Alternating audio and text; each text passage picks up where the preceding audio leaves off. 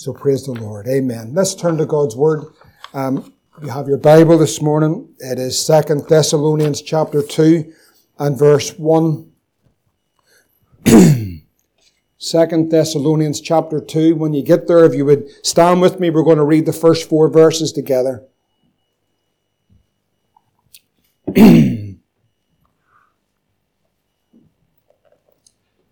Praise the Lord. Second Thessalonians chapter 2. If you're able to stand, reading from verse 1 through to verse 4, we'll all read it together. Second Thessalonians chapter 2, verse 1 through to 4. Now we beseech you, brethren, by the coming of our Lord Jesus Christ and by our gathering together unto him, that ye be not soon shaken in mind or be troubled, neither by spirit, nor by word, nor by letter from us, as that the day of Christ is at hand. Let no man deceive you by any means, for that day shall not come, except there come a falling away first, and that that man of sin be revealed, the son of perdition, who opposeth and exalteth himself above all that is called God, or that is worshipped, so that he as God sitteth in the temple of God, that he is God. Father, this morning, we just ask for your help, for the power of your Spirit to be upon your word. Lord, we thank you for your word. We thank you for a place that is opened, that the book can be opened, and that your word can be preached. And we pray that every place where the book is opened and the gospel is preached, that you would bless it abundantly today.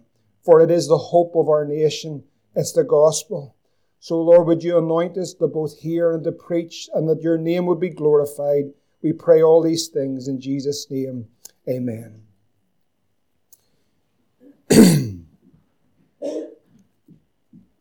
Just the past few weeks, you know, we've been, uh, the last couple of weeks, we've been looking at the prophetic calendar that God's, from God's perspective, as we're approaching the end of the age, as we're coming into the finale, if you like, the beginning of sorrows, the period of time before the Lord's return for the church, the dead in Christ will rise.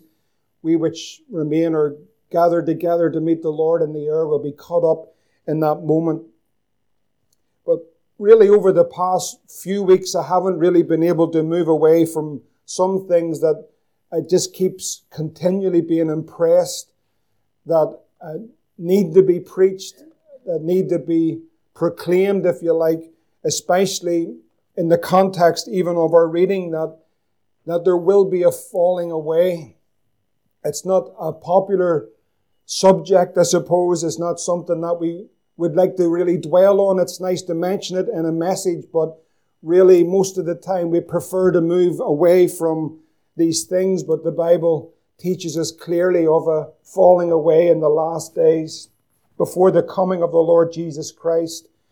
And I want this morning just to really go back to the, to the birth of the church, what it really was, what, what God had purposed when He, when He birthed what is known as the assembly, the gathering together of God's people. And just that upper room, the reality, the, the, the, the experience, the, the joy, the, the fullness, you know, Christ, God, uh, He had been, uh, He had been on that cross, he'd, he'd been buried, he rose again the third day. He, he showed him Uh, he displayed himself uh, in his glorified body and resurrection form in, in the upper room with the with disciples living in, in fear, but then he came, and when Jesus comes, the chains are broken, the fear is broken. He reveals himself as the risen, conquering Son. He ascends up into heaven. He promises the church, I will not leave you comfortless. And when I'm glorified, I will come to you and I'll come to you by the power of my Spirit, the Holy Ghost. I will send you the Comforter. He will come to you. You will not be on your own in this world. And you know, you read, excuse me, in Acts chapter 2, we so are familiar with the, the, the suddenness of God's power and His glory and the outpouring of the Holy Ghost. 120 followers of the Lord Jesus Christ gathered into that upper room, ignorant and unlearned people, ordinary, simple folk, but their life was Jesus. That's all it was. He had captured them, captivated them. They had followed him. Yes, they had failed him and deserted him at the cross, but he'd done a wonderful work of restoration and drawing them all back to himself and saying, now, I'm going to come to you again. I'm going to send my spirit. The Holy Ghost, the promise of the Father is going to come to you. You tarry, you wait, but I will come. I promise you. And His word is true. He will never fail in His word and in His promise. And we read just in that, in that chapter, just as they gathered together in one place. We know it so well. We, we've rehearsed it so well. But then suddenly there's a sound from heaven. And now the Holy Ghost comes into that upper room, 120 men and women, just like you and I, and young people, and the Holy Ghost comes into that room, fills that whole house where they were sitting. And then they're all filled with the power of the Holy Spirit. And they all began to speak in the tongues and they were glorifying God and Jerusalem is filled as they're gathering in for Pentecost and the thanksgiving of the law. And now God, the Holy Spirit has gathered together 120 men and women, all washed in the blood and all filled with the power of the Spirit of the living God. And in the midst of that, it just says these words, that Peter standing up with the eleven lifted up his voice. You could just see there's Peter, the crowds that had gathered in they came in for that feast. And now Peter, Peter, here he stands up. He just sees the crowds that have all gathered in and all the religious activity and everything that's going on. Those that hated and rejected this Christ. And now Peter just stands up Friends, I want to tell you what a moment that was in history and what a moment it was in eternity. As Peter lifted up his voice under the power and the influence of the Holy Ghost, a man, just a man like you and I, his failures are penned across the Gospels for us to read, but here restored by God Himself, brought into that place. God now has purposed that life simply to stand up in the midst of all the fear and all the doom and all the gloom. There's a man filled with the power of the Holy Ghost. He lifted up his voice. What was that? What was that? Is this just a story in history? But no, friends, it's so much more. Here is a man. Here is a man, just a man. A man, a vessel of the Lord, washed in the blood of Jesus, filled with the power of the Holy Ghost, opening his mouth and the power of the Holy Ghost upon him. And he begins to preach the gospel of the Lord Jesus Christ. This was more than just a sermon or a message. It was more than just another man on a street corner preaching a message. This was a man that was full of the Holy Ghost. A man that was full of God. A man that was possessed by the Holy Spirit, by the power of an almighty God in a vessel, a human vessel, but a voice that would penetrate principalities and powers and darkness because the influence and the power and the reality of the Holy Ghost was upon his life. Paul simply tells us this is what it was. He said it was to make all men see what is the fellowship of this mystery. That from the beginning of the world, God had hidden himself and created all things by Jesus Christ to the intent on the principalities and powers in heavenly places might be known by the church the manifold wisdom of God. That's what happened this which had been hidden in God in eternity has now manifested through the church to the intent and principalities and powers, a vessel born of the Spirit, washed in the blood, filled with the Holy Ghost, and the power of the gospel would break into that dark world. Man's heart should be changed in an instant by the power of the gospel of Jesus Christ, the Holy Ghost upon that vessel. From this point in time, the eternal purpose of God is revealed. Christ in us, the hope of glory. Christ working in us, but most importantly and importantly, it is through us by the power of the Spirit of God for the advancement of the kingdom of God. The world was simply the church's spiritual Canaan. It was there to be possessed. He had sent us, commissioned us, instructed us, commanded us that you must go into all the world and preach the gospel.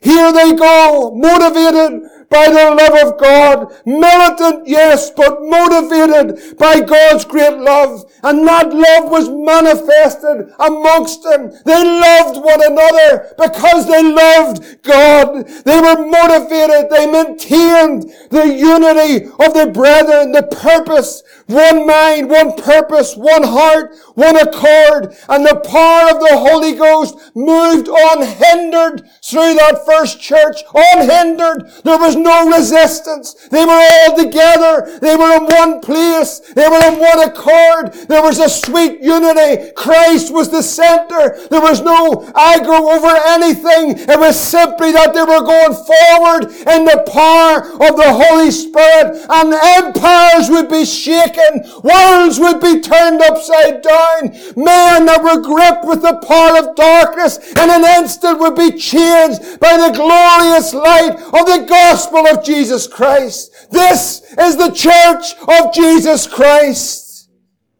He had taught them. He had instructed them. He had discipled them. He had spent time with them. He showed them how they would go. You see it in Luke chapter 9. When he gathered together the twelve, listen to these words. You know, Jesus never told them to go in and how to wrestle with the devil. Nobody told him. He simply said, I've give you power over all the power of the enemy. I give you the power. In Luke chapter 9, he called us 12 together and gave them power and authority. What does it say? Over all devils. That's every demon. That's every evil spirit. That's the devil himself. I've give you power over all devils and to cure, listen to what he said to them, and to cure diseases. I've give you that power. Listen to what he said. He said, I give you power and authority over every devil and to cure diseases. Now I want you to go and exercise what I've given to you. It says in verse 2, He sent them to preach the kingdom of God and to heal the sick. Brothers and sisters, this is the gospel of the Lord Jesus Christ. He's given the church power and authority over all devils and to cure every disease. That's what Jesus said. Listen to me, friends, this morning in the assault that's taken place on the church of Jesus Christ. In this church and the church across this land at this moment, there's wickedness, evil spirits, demonic activity. Satan's having a field day. But listen this morning, I'm here to tell you, in the authority of God's word, He's given us power over every evil spirit and to cure every disease. That's the gospel. That's the gospel. Some might say, some very clever people might say, but this power was solely for the apostles. But that's not what Jesus taught, nor did he practice. If you turn over into the next chapter, Luke chapter 10, he then gathers together 70. 70, not 12, but now 70. Luke 10 and verse 1. And he said, after these things the Lord pointed 70 also and sent them two by two before his face into every city and place, whether he himself would come. And he said unto them, the harvest is truly as great, but the laborers are few. Pray ye therefore the Lord of the harvest that he would send forth laborers into his harvest. Go your ways. Listen to what he said. This is profound. Go your way. I'm sending you forth as lambs, listen, as lambs, lambs among the wolves. I'm sending you out as lambs among the wolves. Brothers and sisters, the Lord quickened this to me so clearly. He's sending us out as lambs. We must maintain the character and the meekness of the Lamb for the power of the Holy Ghost to move in our midst. We must keep His character. That's so important. It's not that we're out as lions. We're going out as lambs to the slaughter just like Him. And the power of Christ will be upon us. He said in verse 8, Whatsoever city you enter, they receive you, eat such things that are set before you. Then what did he say to them? Heal the sick that are in, therein, and say unto them, the kingdom of God is come nigh unto you. He is teaching them. He's instructing them. He's discipling them. He is showing them that when you go out in my name, you're going out with my authority. You're commissioned by me. You're not going sent out just from a church or, or, or just from a denomination. You're going out in my name with my authority and you have power over all the power of the devil and you have the authority to heal every disease. Has the church changed? The commissioning of the church is found in Mark chapter 16, if you turn to it. And it says these words. He's coming to the end of their training, of their Bible school, if you like. He's coming to the last days. And now he is now preparing them to go into the world. He says in Mark 16, Go ye all, go ye into all the world, preach the gospel to every creature. He that believeth and is baptized shall be saved, and he that believeth not shall be damned. And these are the signs. Listen, this is what should follow the church today. These are the signs that follow them. Where we had 12, and now we have 70, and now it's to everyone that believes. He says, He that believeth and is baptized shall be saved. He that believeth not shall be damned. These are the signs that follow them that believe. In my name, what will they do? They will cast out devils. They will speak with new tongues. They shall take up serpents. And if they drink any deadly thing, it shall not hurt them. They shall lay hands on the sick and they shall recover. That's the commission. Most stop at verse 15, but the Bible says we'll speak with new tongues, we'll take up serpents, we'll lay hands on the sick, and they shall recover. That's the gospel. Peter is now standing up on the day of Pentecost, the beginning of the church age. We read in our reading this morning what it's like as we gather in the last of this age, the last of the church age. We're going to see, we are seeing, we're witnessing a great falling away from the church of Jesus Christ. We're witnessing a departure from the faith, an apostasy from the faith. It's uncomfortable, but Jesus has revealed that to us in His Word. Peter's standing up at the beginning. He's about to go forth in the name of the Lord, but he's not going out in his own strength or his own name. He's going out in the power of the Holy Ghost. The power of the Holy Ghost. What could stop the church? What could stop her? Filled with, led by, walking in the power of the Holy. What could stop the church triumphant? Nothing. Nothing could stop her. Not a demon, not a devil, not an empire, not the greatest empires of this planet. Nothing could stop her. Filled with, walking in and led by the Holy Spirit. But then, what happened? A study of church history, and I'm not an expert in any way upon it, but somehow that devil, somehow that devil, he must infiltrate that church. Nothing can stop her. Nothing can stop her. Nothing. There's not a devil. There's not a demon. Whatever rank he is in the devil's army, there's not a demon can stop the church when it's filled with, led by, and walking in the Spirit. Nothing can stop her. Nothing. Are you hearing me, friend? Nothing can stop her. Across this nation today, you'll find the ruins and the wreck and the rubbles and the empty shells of churches that were once on fire and filled with the power of the Holy Ghost. Once in fire and filled with the Holy Ghost, filled with mosque, worshipping demon gods. What happened? to the Wesley's church. What happened? The great men that raised up and planted churches in their thousands. What happened? No one could stop them. Rode on horseback for hundreds of miles with nothing but the power of the Holy Spirit and the gospel of Jesus. What happened?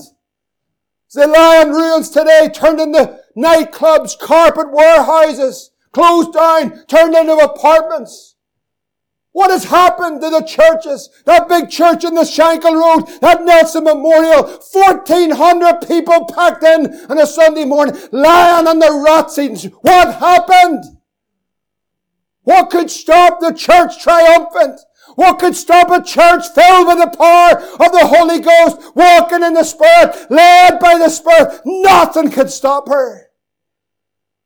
And so the devil must find a way. He must find a way. He must infiltrate. He must somehow. Paul begins to warn them and he says, before I leave here within a short space of time, there's going to be wolves coming into this place and they're not going to spare the flock. I've warned you for three years with tears. That's what he said. But they're coming. We only see a short generation later and Paul, uh, John the Apostle saying, writing those words that Christ has given him. The first church that he raised is Ephesus, where Paul had planted the church, where mighty miracles were done by the hand of Paul. They were filled with the Holy Ghost. Within a short space of time, they left their first love. They're gone. And he's warning them, I'll take this candlestick, I'll take my presence from you, and once his presence go, I'm going to tell you the hordes of evil and darkness will sweep in. And now we see it in the early church. As deception began to come, we see it as the mixture between the church and the state. Friends, I want to tell you something. There's more happening in this present pandemic than what you see with your natural eye. As the church got cozied up with the state, what was birthed out of that? You listen to me. If you check your church history, you know this. What happened in that? There's that mixture grew between that Roman Empire and that Christian church. And they began to mix of what was born was one of the most wicked systems that this world has ever seen, and it's still alive and well today, and it's called the Roman Catholic Church. That might be unpopular, and I qualify that always, especially in our context. That's nothing to do with Britishness or anything else. This is a system that was birthed when the church got too close to the empire and then they mixed the two of it and it lost its right and its authority and what was born was the Roman Catholic Church. It took a thousand years, listen, a thousand years odd later, it took a thousand years, listen to this friends, that a monk by the name of Luther, the church needed a reformation to get it out of its mess. A thousand years later, there's a monk in the midst of the all that suddenly there's a revelation comes. I don't need to crawl over rocks. I don't need to pay penance. I don't need to pay in. I don't need to worship Mary. I'm saved by faith alone. A reformation burst forth. 500 years later, friends. Here's the sad reality. The charismatic movement and many within the so-called evangelical church are all sweeping back into the system. You don't believe that? You don't see it? I want to tell you something in their hordes. It's not by sword. It's not by persuasion. It's by deception. Deception. Now, like the children of Israel, vast amounts are being washed away and washed back one of the greatest influences has been the modern Christian music scene. They all line up to sing for the Pope. Check it out, friends. The influence, the greatest influence on the church of today, sadly, is not the Holy Ghost, but it's the modern Christian music scene. I know this is unpopular. I know it might be a wee bit like a voice. I'm not trying to be. I don't really want to be. But I want to tell you something. It is the truth. Paul says that we're not wrestling with flesh and blood, but against principalities, powers, rulers of darkness in this world, against spiritual wickedness in high place. Take yourself the whole armor of God that you might be able to stand in the evil day. And having done everything, you're going to stand. Why? You know, this question came to me a couple of mornings ago as I just waiting on the Lord. And listen, this is the question what came. Where's the conflict in the church? I'm Not talking about conflict with each other. I'm talking about where is the church in conflict? Where's the fight in the church? Where's the church that rises up in the darkest of hour with nothing but the cross and the Holy Ghost? And says we're going to stand against the powers of darkness and hell and we believe in the power of His Word and the gospel hasn't changed. Where's the, where is the contending for the faith? Why is there no conviction to stand up for Jesus? Just the odd nutter. That's what they'd say. But where is the conviction to say, my God? Where is the contending for the faith once delivered to the saints? The book before the end. The book of Jude. I, I thought I was going to read to you about, write to you about the common salvation, but the Holy Ghost came in my heart and I knew I had to write to you that you must contend earnestly for the faith that was once delivered to the saints. Where is the contending for the faith? And I began to think, I'm talking in a general sense of God, what's happened? And the reason why we can't contend with the faith, and the reason why we don't see the contending for the faith against because we don't know who our enemy is anymore.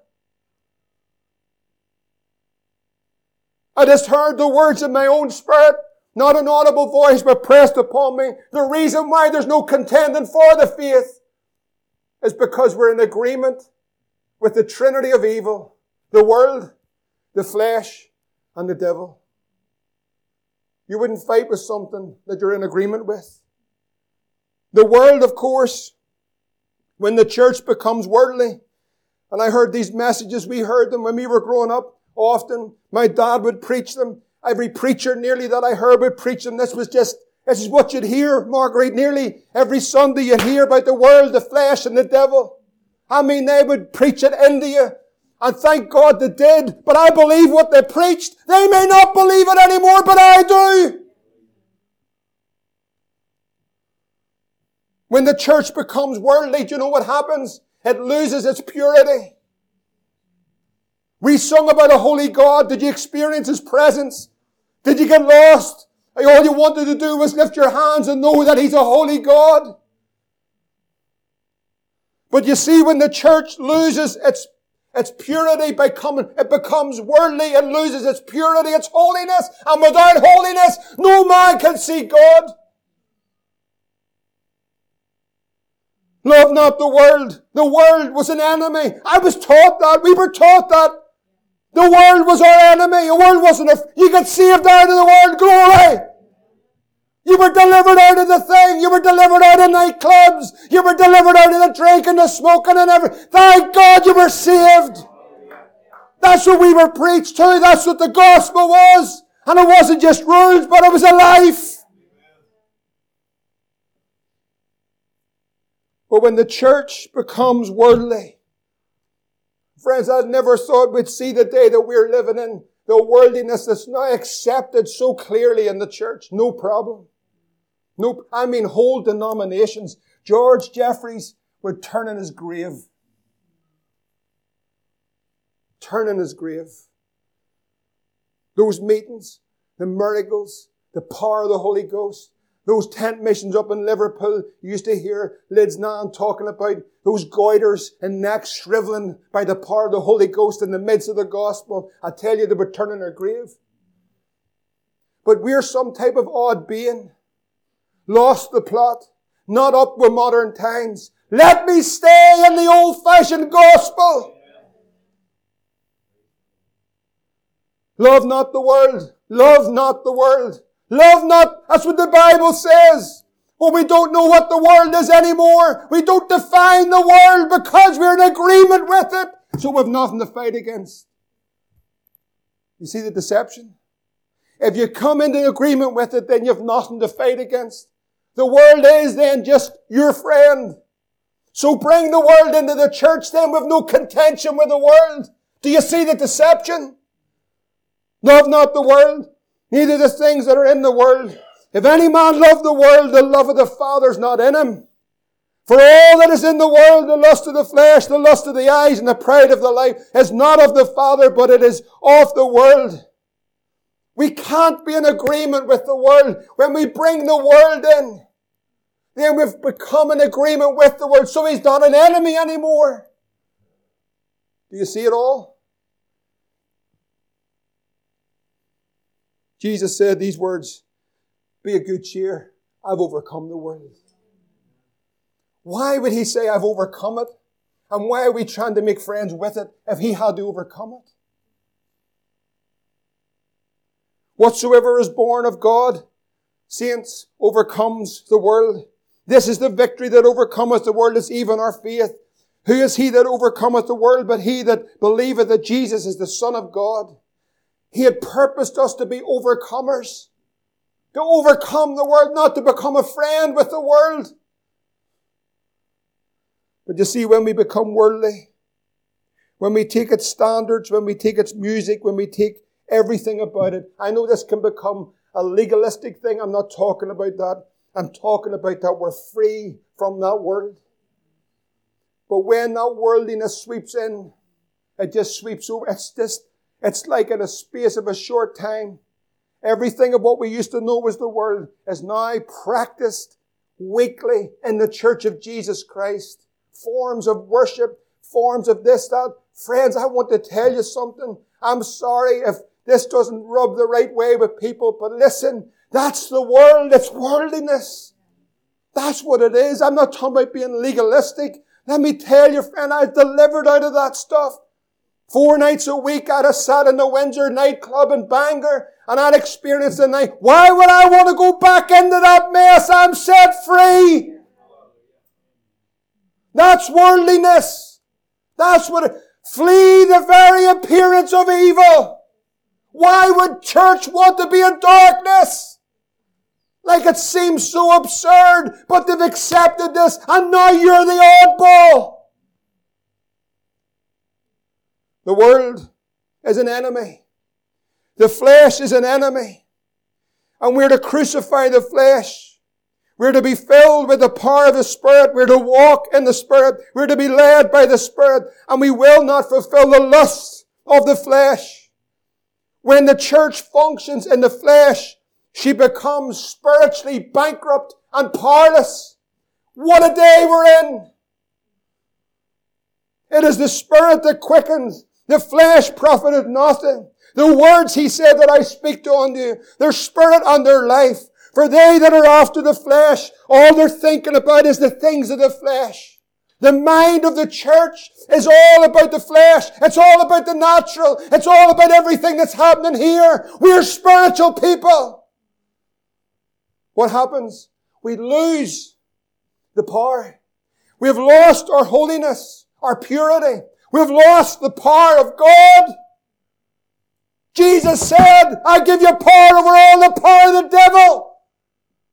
The devil has to work his way in some way. And he's done a good job.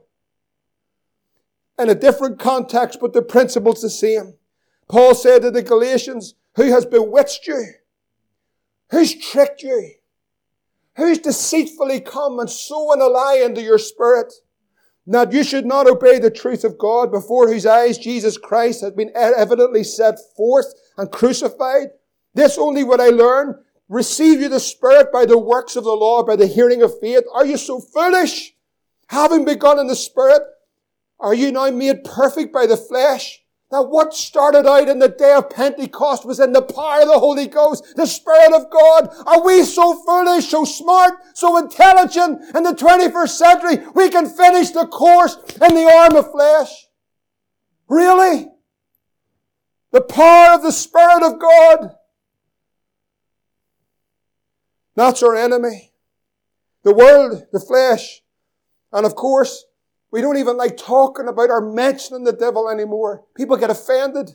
Imagine getting offended about telling you that the devil's your enemy and he goes around like a roaring lion seeking whom he may devour. We don't even mention the devil. Why? Because we're in agreement with him. The devil would subtly infiltrate the church triumphant and turn that church that was so soaked and filled with the power of the Holy Ghost. And how would he do it? Revelation 12 and 9. The great dragon was cast out, the old serpent called, the Bible says, the devil, Satan, which deceiveth the whole world. Anybody like to be deceived? Is there anyone here? I like getting deceived. I want to tell you something, friends. There's people sitting in this room this morning and the devil has deceived you. That might be a sobering thing, but I want to tell you he has. You're sitting here this morning, you don't know Christ, you think you have time, you can play around with church, you're not saved. I'm going to tell you something, you're being deceived. And I've never liked to be deceived, but you shouldn't like to be deceived either. What will my friends think? What will my parents say? What will it be like in school? What will it be like in work? What will my wife say? What will my husband say? Listen, you're being deceived. He's a deceiver. He's a devil. He's a real devil. The devil's greatest weapon against the church is not persecution. Persecution serves as an awesome weapon. I'm not praying that God would persecute us, but I don't think it's too far away that we will face physical persecution. But that only enhances the church that they that were scattered abroad went everywhere preaching the gospel of Jesus Christ. China brought in strict rules in 1966 against church. They destroyed the churches, they imprisoned their leaders, they killed them, they tortured them. But friends, let me tell you, in 2021, there's 200 million born again believers washed in the blood, spirit filled. It's not going to be persecution. The reason we're seeing what we're seeing, the worldliness in the flesh, and how it's all come and where we are today. Listen, this is how it's happened. And this is not what I think. I honestly believe God put this on my heart and showed me it. And I just present it to you as He put it to me. Is because deception has infiltrated the pulpits all across this nation. The fruit of it is what we're seeing. But deception came through the pulpits. Jude is talking about a contending for the faith. And then he goes into verse 4, and this is what he says. This is how you see it. Jude in verse 4. For there are certain men, this is the book before the end, crept in unawares, who before of old ordained to this condemnation, ungodly men. This is what they'll do. This is how it comes, friends. Turning the grace of our God into lasciviousness denying the only Lord God and our Lord Jesus Christ. They'll take one of the most precious truths and doctrines that we love, the grace of God. Anybody in here that's thankful for God's grace? God's amazing grace. We talked about it a few weeks ago. God's amazing grace. It is amazing, isn't it? But what they'll do is they'll take something so precious, they'll not throw it out, but they'll turn it. You listen to me, friend. Brothers and sisters, listen very carefully. God quickened this and showed this to my heart. And I tell you, I just fell down on my God. The word lasciviousness is basically unbridled lust. They'll take the grace of God, something that the church tre- treasures so greatly and appreciates so much, God's amazing grace, but they'll take that and they'll turn it. And what they'll preach is the grace of God. And everyone will go, well, we love the grace of God. Remember, it's deception.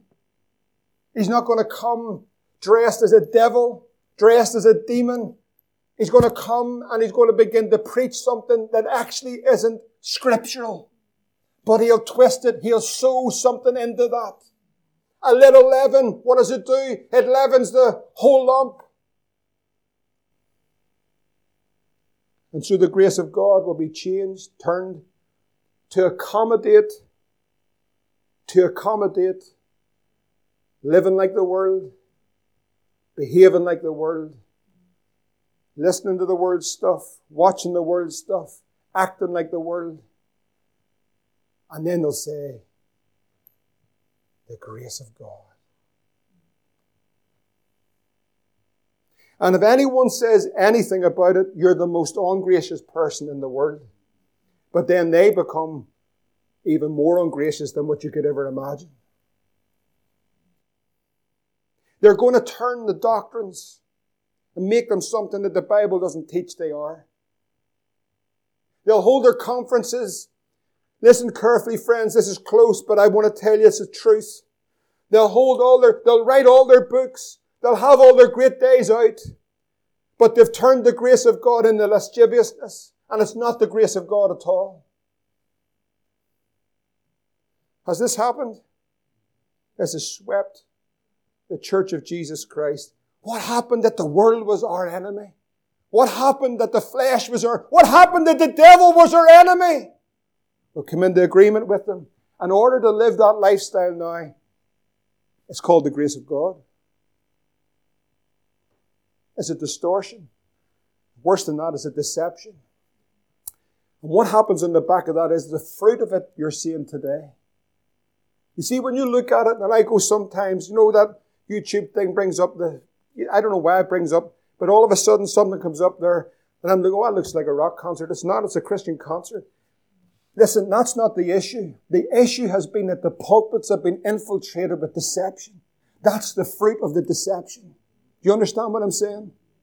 That's actually the fruit of it. That's not the problem. The problem is, see up here, there's a man one day along the road decided that it was a better thing to go out with the old, with the preaching, Stevie, of the gospel, of the power of the blood of Jesus Christ, of the power of the Holy Spirit, that the world is our enemy, that we are the church of Jesus Christ, and the Holy Ghost was enough. But we'll change that. Why? Because we want numbers.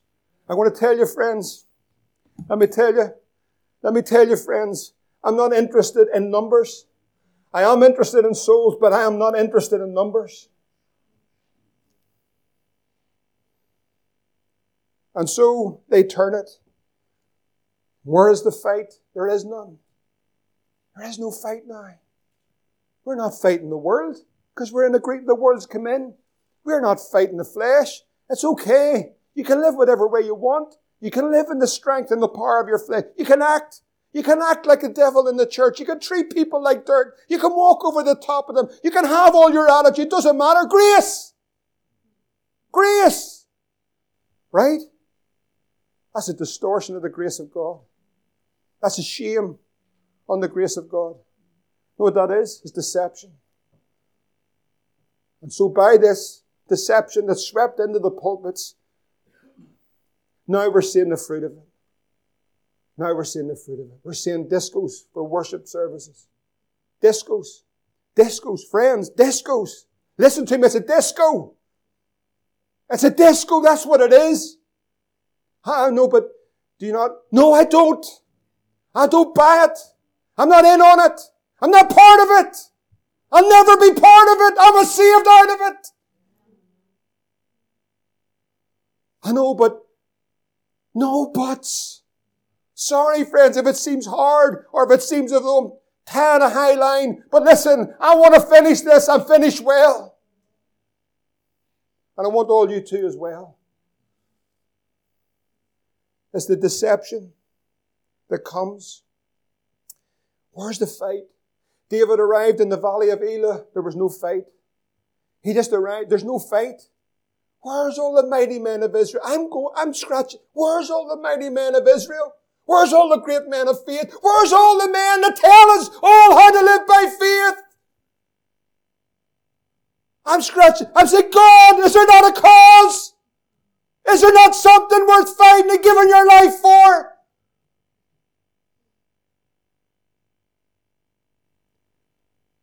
Is there not a cause? Could you ever imagine a day when the work of God would be accomplished without the power of the Holy Ghost? Listen, just look out. Bigger kingdoms, bigger buildings. The day, listen, I have an answer. The day that this work ever becomes sold out on its flesh and trying to create an atmosphere, please, Brian, get the Manitou and run it through the whole lot. Pull the thing down. Paul arrives up in Ephesus, that temple of Diana, wickedness, immorality, philosophers, demon possessed, everything going on. Paul arrives with nothing. Priscilla and Aquila were with him, and they're just a few people full of the Holy Ghost and got the gospel. Why is that not enough? I thank God for all the things that we have and the upper and the facility that God has given. I, I'm more thankful than anybody I tell your friends, I could never have dreamed, we could never have imagined or dreamed the day that we'd be sitting in a building like this. And even what the Lord is about to do, never have dreamed or imagined, but we never came for those things.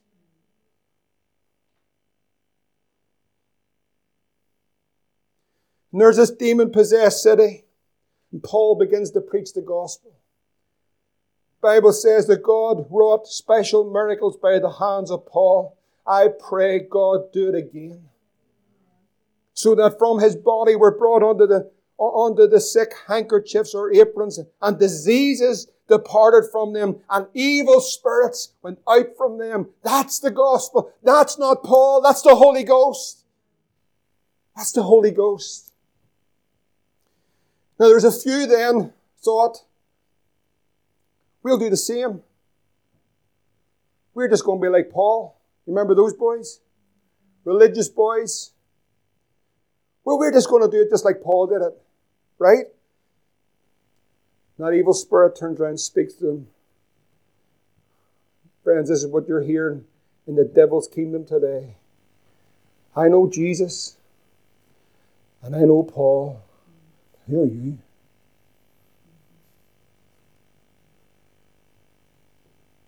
The devil's laughing at religion.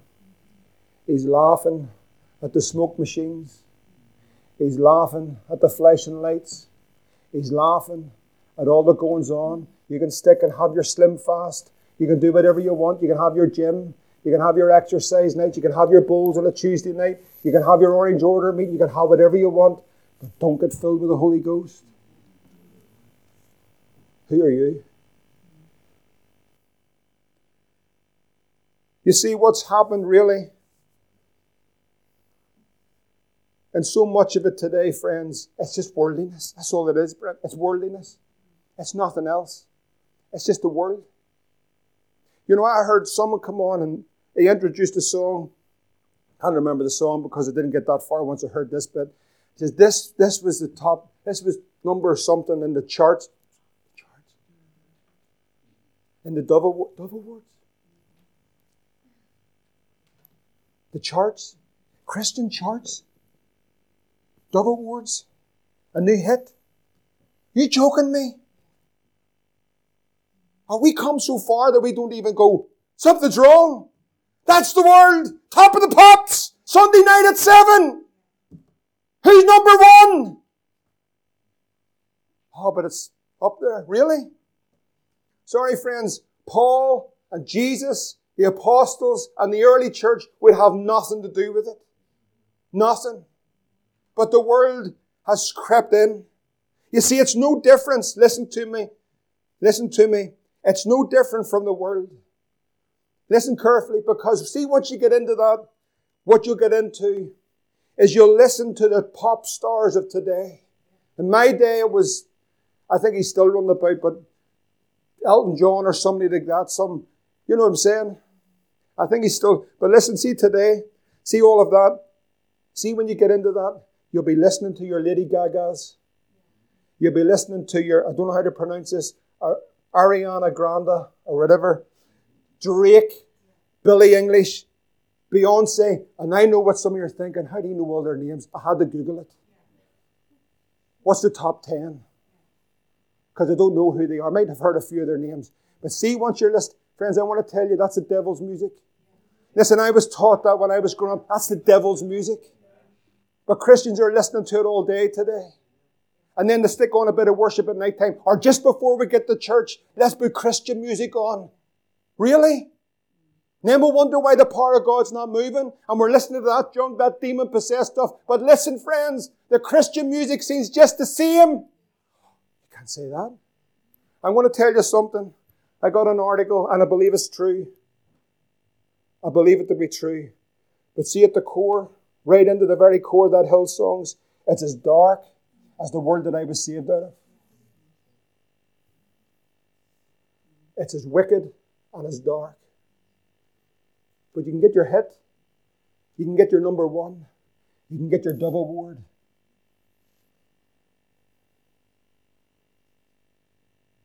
The core of this and these huge multi million dollar movements and businesses, that's what they are churches and everything else.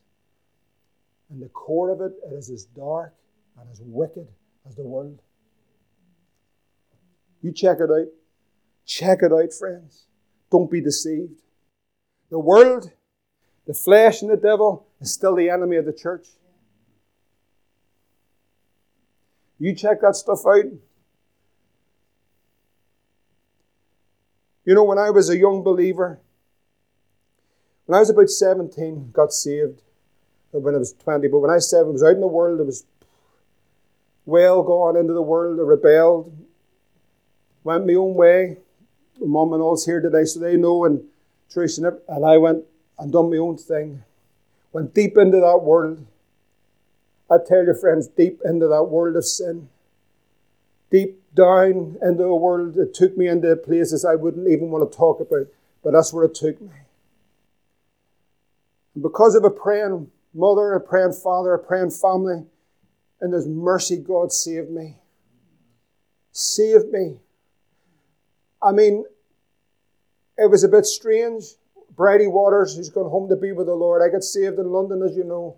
She said he was a breech birth. There was a few complications. We had to work a few things out with him. That's true. I had to learn.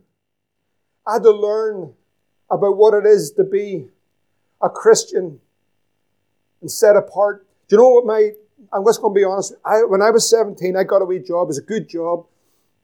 My thing was music. I'll be honest with you, I, I love music. I, but I, I got this stereo. It's a Kenwood. I still have it out. And the, and the, the boys think, where'd this come from? You know, it's like this size. I bought this Kenwood stereo way back then. Sounds like I've been from, I don't know when I'm from, but I'm way, way back. And all these parts, it was so professional, the guy had to come out and set it up specially for you. I can remember in this wee bedroom, sharing with my brother, and I got this Cambridge stereo, and I tell you, when you turned it up, the, the roof was lifting off, nearly all the tiles, and the whole row was up. And I'd listen, I mean, I loved music. I had every type of music. Every type of. I'd go, I mean, people may not have heard of these groups. They're demon possessed groups, but I had listened to something like Erasure, and then the next minute I'd be listening to Dolly Parton. It was weird, but I love music. And I could sit all night. I'm a saved man now. And I could sit all night and I'd be listening to this music, headphones on, giving it the message. And I tell you, friends, I got colder and colder and drier I was wondering what's going on. It's all working for everybody else. You know the, the old lies that come in and say, it works for everyone else, but doesn't work for me. No, it works for everybody. But it's just the same way. It's the same cross, the same narrow path, the same straight gate. And we just all go the same way. It all works. But I tell you, I got drier, emptier, more cold, backslidden, up, down, in, out, didn't know where I was. But every night, home from work, Dolly Parton, DIV, ORCA, everything else, all going all day. My head's full with this stuff then thank God a brother came. I'm thankful that a brother came to me. I'm thankful that some an older brother came and said, Can I ask you a question? What are you filling your mind with? So I told him. And as John hit the floor, he says, Can I pray with you? I want to tell you what you need to do. Now I was in, remember used to get, I don't know where it's about anymore. Remember the music clubs? the magazine once a month. You get the, Brent knows all about it. you got the, you got the number one CD of the month, not right, Brent? And then that was you, but then you'd order more. I was sitting, true or not, in my bedroom, racks of CDs. And he says, son, what's wrong? He says, you need a shot of that. That's the world. That's messing your mind up. That's destroying your spirit. What a man eats, that's what he is. If you feed yourself in that all day, that's what you become. That's the way you'll be. Well, I tell you something what it did. Eddie Tees was there at the time. I says, Eddie, I need a, need a favour. Can I borrow your yard? He says, no problem. I said, just want a wee bonfire, no problem. And I went down boxes and boxes and boxes of CDs, put them on a fire, burnt them all. I'm going to tell you, I was free. I was free. I mean, like, praise the Lord. I didn't care about the money, maybe four grand's worth of. Who cares? If you're free. And so we want to live the Christian life, but we want to keep on bringing in the world. Keep the sewer pit open. Let it keep on. No, that has an effect. There was a dad book years ago. I didn't read it. I just seen the title and it said, as you know, I didn't read it. It just said, you are what you eat. And we wonder, where's the power of God? Where is the Holy Ghost moving in power? Where is the church triumphant? Friends, it's simple. We are what we eat. If we read the Word, if we're in prayer, if we're in fellowship, if we're feasting on the things of God, we're, listen friends, them will walk in the Spirit, will not fulfill the lust of the flesh, will be led of the Spirit, will be filled with the Holy Ghost. I know Paul, I know Jesus, and I can hear him. I can't hear him. And he said, Who are you? Well, I want to tell you something who we are. And I'm not talking about just here, I'm talking about this church across this land. I want to tell you something this morning. This is prophetic. This church is about to stand up, and the devil's going to know exactly who we are. We're so filled now of religious rites, but dead, dry, and barren. We have our doctrine to a T we have exactly what it says on the tin on the tin, but the tin's never opened. It never spills out. We have it all sorted. For too long, these words have been spoken against the church. Who are you? What happened? Deception. The most effective weapon the enemy has against the church is not COVID, it's deception.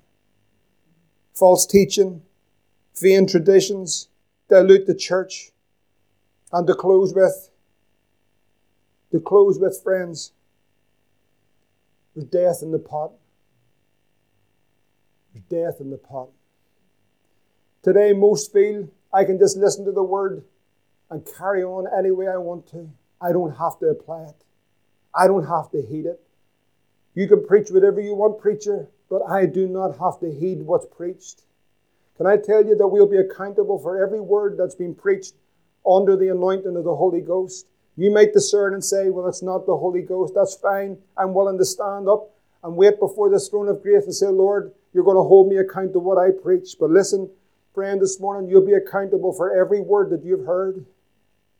Second Kings chapter 4. Elisha came to Gilgal, and there was a dearth in the land. The sons of the prophets were sitting before him, and he said unto his servant, set on the great pot, and seeds pottage for the sons of the prophets. And one went out into the field to gather herbs and found a wild vine, and gathered thereof wild gourds, his lap full, and came and shred them into the pot of pottage, for they knew them not. Verse 40. They brought something in. You note this, they brought something in that they did not know what it was. How dangerous that is. The discernment the discernment in the church today is non existent. We don't discern the Spirit or what is coming in, but they brought them in because they're hungry. Because they're hungry. Verse 40. So they poured out for the man, for the men to eat, that it came to pass as they were eating of the pottage, that they cried out and said, O man of God, there is death in the pot. And they could not eat thereof. But he said, then bring meal, cast it into the pot. And he said, Pour out for the people that they may eat. and there was no harm in the pot. Friends, the death has been in the pot for a long time. It's been brought in. It hasn't been discerned. It is not known. It is not of God, but it's been brought in and it's been put into the pot. And now we can truly say there's death in the pot. But listen, as I close this morning, thank God there's an answer. Thank God there's a remedy. There's, there's an answer to what has caused the deception, the rot, the death, the bankruptcy. What has it? What is it? What is the answer? The man of God said, Give me the meal. Do you know what that speaks of? What sets the people free? Jesus says, The truth will make you free. What's the answer to deception this morning? You know what the answer is? The answer is the truth of God's Word. The truth makes us free, Richard. It's the truth that sets us free. It's the truth that comes, the truth of God's Word. And when we embrace it and say, God, we want to walk in your truth. We want to walk in your power. We want to walk. God says, I'll take you at your word. And we can take him at his word, for his word never fails. The answer, or the cure, the cured is simply the truth. The truth of God's word. Friends, I believe this morning with everything within me, no longer should we be timid. No longer should we be holding back. No longer should we just be sitting unsure or sitting on the fence or not wondering which way to go or, or, or, or tip it or tap it. Or, friends, I believe the answer to this are is a people that are convinced, convicted, convinced, and sure that the only hope is the gospel and the power of the Holy Spirit. That's the truth. Listen, I know I'm preaching to the converted and that we know this and we believe it to be true. But listen, the only hope for this nation is people like Peter, full of the Holy Ghost, full of the power of God. And the answer to the death in the pot is the truth. It's the truth. Friends, this morning, if you and I, I believe it's the same for all of us, we want we want everything that what God has purchased for us in Calvary. We want to live in it and walk in it for these days. I tell you, friends, that's the power of the Holy Ghost. May God set our hearts free. May God forgive us for what we've allowed. May God cleanse our homes, cleanse our minds, cleanse our hands, cleanse our hearts. May God set his people free to worship him and to praise him and to live for him. Why would the world want to come into a mess when they're already in a mess? But they do want to come into a place. We experienced His presence this morning. I tell you, there's nothing like the presence of Jesus. You know where He comes? He comes when there's truth. Oh no, we just need love, grace, and mercy. No, He is that. But His truth, His words above His name. It must be truth. Must be truth. It's the truth that makes us free. You want to be free this morning? It's the truth that makes us free. Jesus makes us free. We need the power of the Holy Ghost, for friend. We need the power of the Holy Ghost. Thank God He's more willing to give even than we are to receive. Let us hold on to Him. Let us believe Him this morning. Let's stand together. Thank you, Lord.